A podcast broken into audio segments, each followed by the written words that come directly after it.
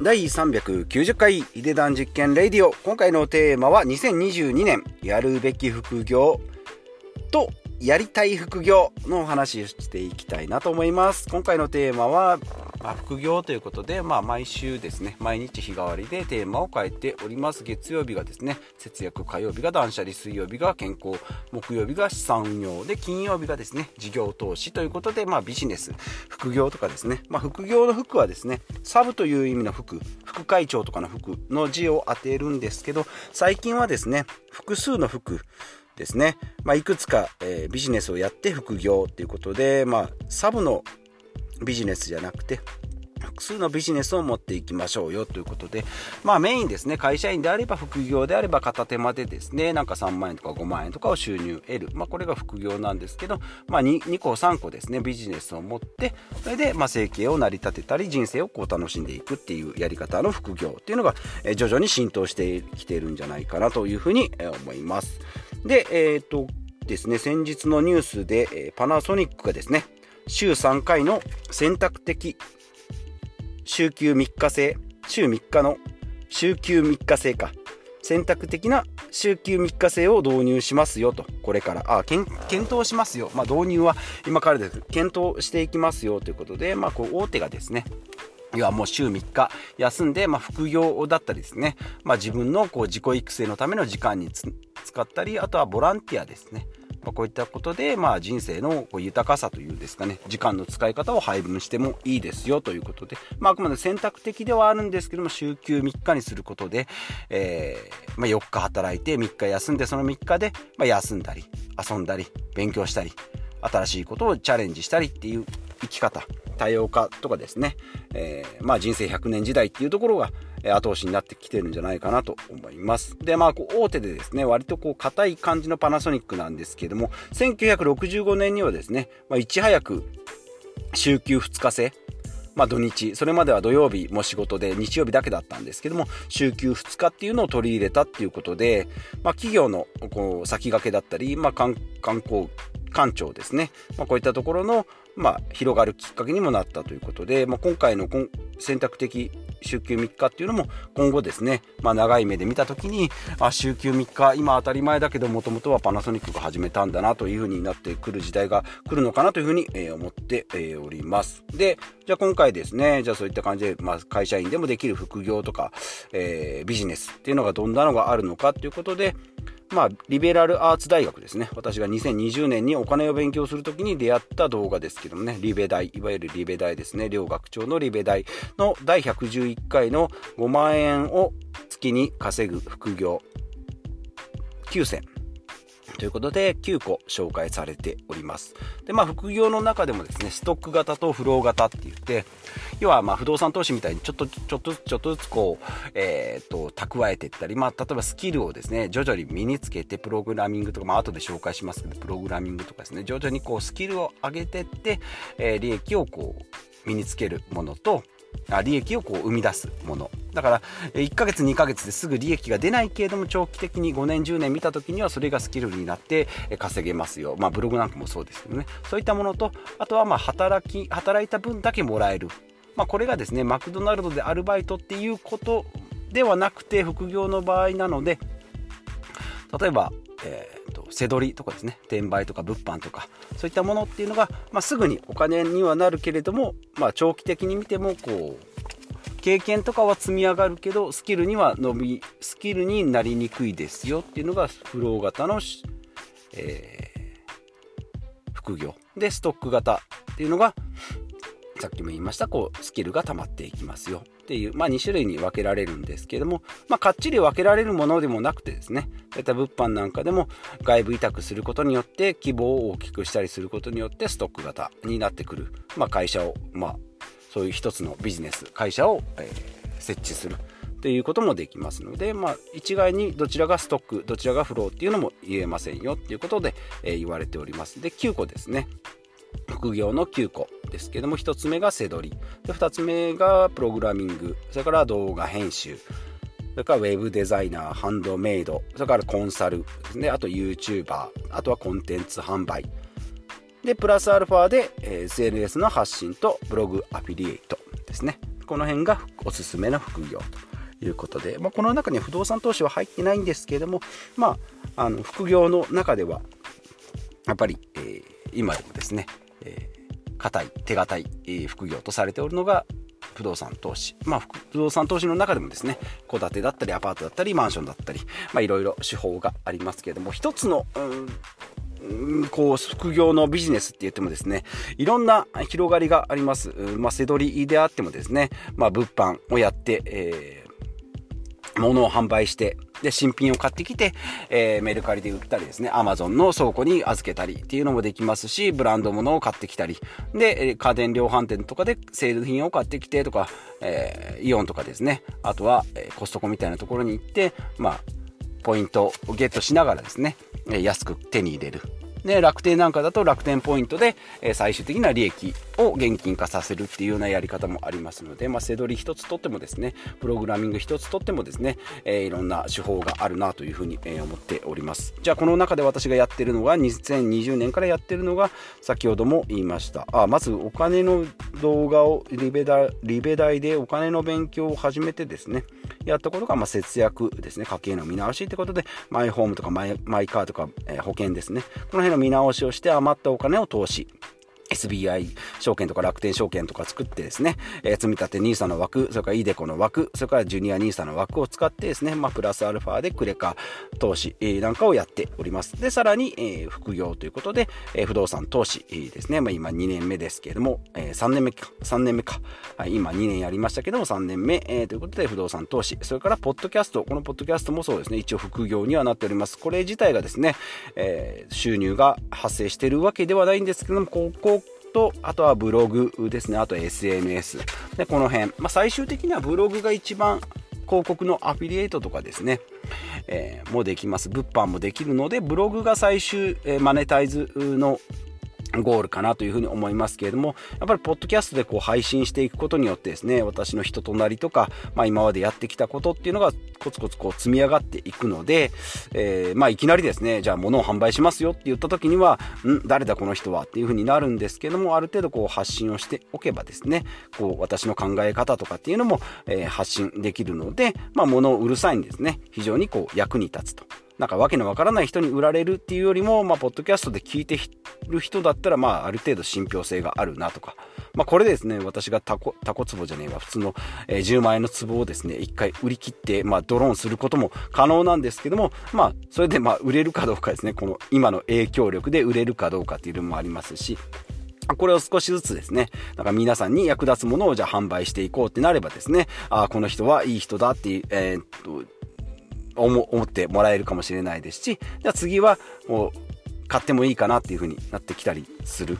うん、なので、ま、影響力っていうのを少しずつつけていくっていうのが必要かなというふうに思っておりますので、まあ、このポッドキャストは、まあ、一番継続できてるのかなと思います。で、まあ、ブログもですね、まあ、2年ぐらいやっておりますが、収益、広告アフィリエイトで、えー、大体1300円ぐらいですね。まあ、まだまだですね。で、SNS もですね、Twitter と、えー、と、インスタグラムとピンタレストでやっておるんですが、そんなにですね、やっぱりどれもですね、本当にもう、あの、毎回言っております、SNS なんかでもですね、一つツイッターを例えば1万人フォロワー、えー、もついていればですね、それだけでですね、もうビジネスが成り立つんじゃないかと。1, 1万人いればですね、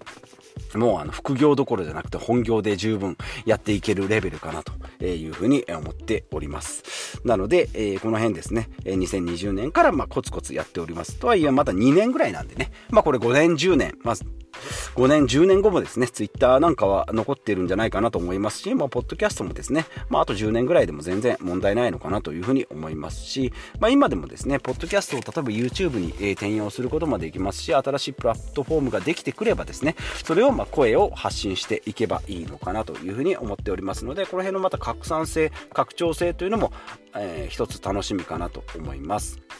で、あとは不動産投資ですね。で、まあ、始めるのは本当に非常に簡単なんでですね、私もインスタグラムとかいろいろやっております。で、継続っていうのがなかなか難しくてですね、どれをやっていくか1日24時間しかありませんので、これのどこに注力していくか、本当にツイッターなんかでもですね、本当にコミットしていこうと思ったら、1日中ツイートをですね、分析したり、発信したり、で、また分析したりというふうに、え手間が非常にかかりますので、まあ、それに、え見合った、え報酬というかですね、成果も、に出てくるとは思うんですけども、私の優先順位としては、まだツイッターがそこまで高くないっていうのがあるので、まあ、まず簡単に始めてみる、登録してみる、だからたまにつぶやいてみるっていうぐらいでもいいのかなというふうに思って、この辺はコツコツやっていこうかなと思います。で、えっ、ー、と、本題のですね、2022年私がやりたいなと、えー、リベ大ではこの9つ、セドリ、セドリプログラミング、ウェブデザイナー、ハンドメイド、YouTuber、SNS 発信、ブログアフィリエイト、まあ一部やってるものもあるんですけども、2022年に始めたいなと思うのが、えー、3つありまして、セドリと動画編集とコンテンツ販売と。いうことですね。でせどりっていうのはまあ物販ですね。物を販売したりするんですけども、まあ不用品をですね、メルカリで売るっていうのも、まあ一つ、えー、まあ仕入れはしないんですけど、自分のものを、えー、売ると。いうことで、えー、まあ接客というかですね、販売行為なので、まあ、この辺もせどりのものになる、制度りの一部になるのかなというふうに思います。メルカリでですね、値段をつけたり、写真を撮ったり、コメントを書いたり、まあ、コメントのやり取りをしたりですね、この辺もせどりの、えー一部だと思いますし、まあ、仕入れがない分ですね、リスクがないと。まあ、例えば1万円で買ったものが結局800円でしか売れなかったよって言ってもですね、まあ、損はしないので、スキルとかですね、まあ、メルカリもですね、やり取りをしていくと、どんどんあの、販売実績がついてきますので、それなりにこう信用が溜まってくるのかなというふうに思います。まあ、今ですね、Amazon なんか楽天なんかでもですね、もうレビューを見て買うような時代ですので、あまりにもレビューが悪いなと思えばですね、買うのをちょっと控えたり、まあ、同じ値段だったらちょっとレビューがいい方にしようかなとか、まあ、食べログでご飯を食べるにしてもですね、まあ、レビューを見て、まあ、レビューの件数が多かったり、あまりにもひどい書き込みが、まあ、たまにあの、なんかね、もう当たり屋みたいなコメントもありますけど、そんなの味に全く関係ないじゃんみたいな、なんかこう、電子、キャッシュレス決済が使えませんでしたみたいなね、まあ、そういうのがまあもしかして役に立つ人もいるかもしれないんですけども、まあ、レビュー社会というかですねそういうので判断されることが多いので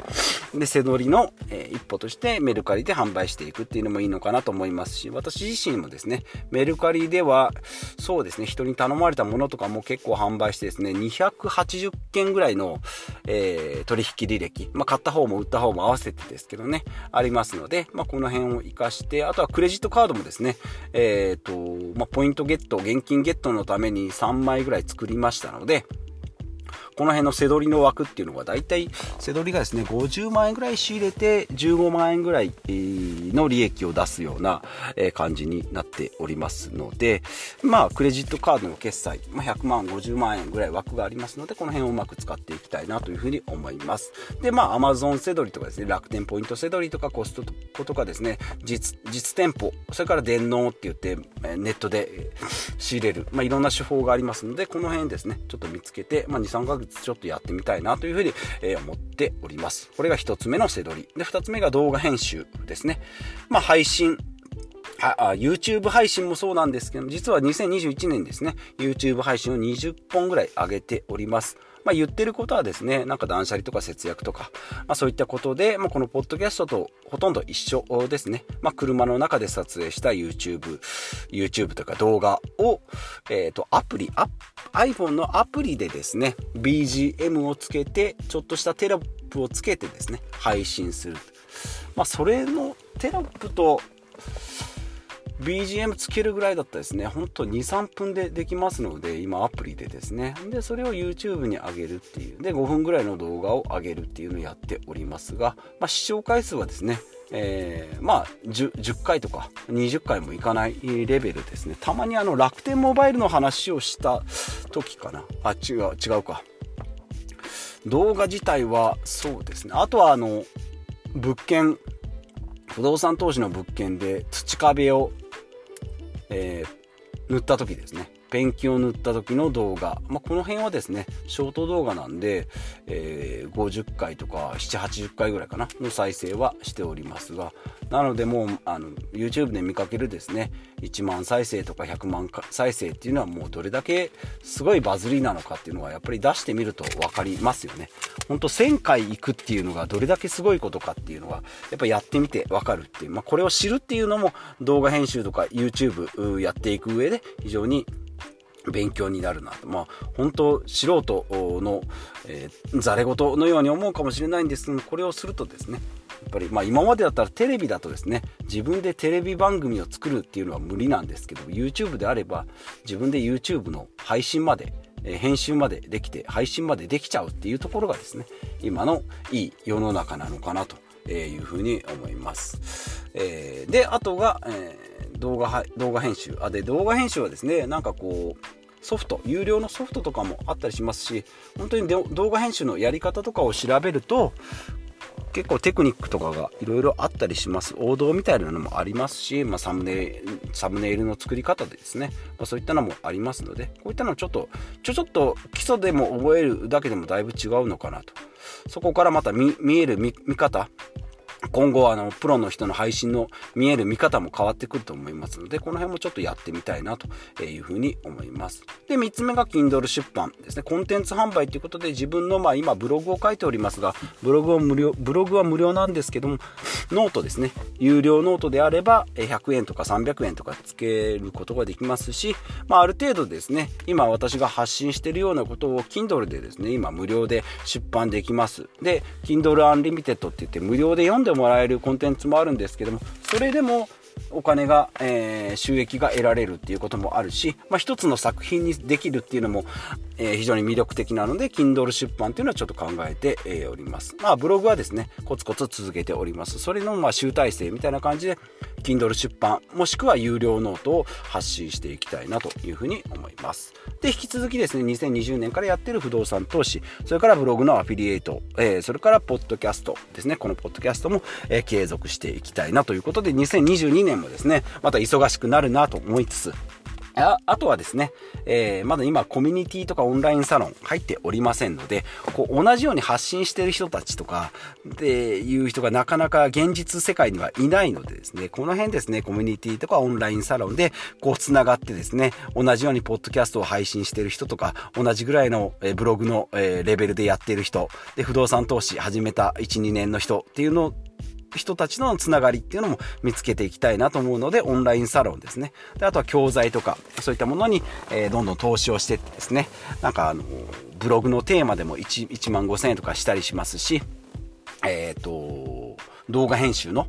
ソフトも1、2万円で、まあ、買い切りだったりするんですけど、そういったものにもですね、どんどんお金を投資して、まあ、自分のスキルをですね、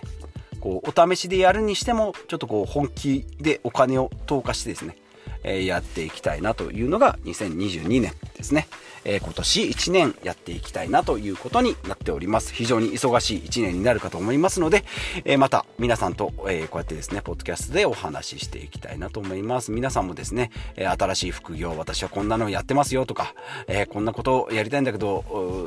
なんかよくわかんないよっていうのがあればですね、Twitter とブログがえー、ありますので、そちらでコメントいただければなというふうに思います。ということで、また次回お会いしましょう。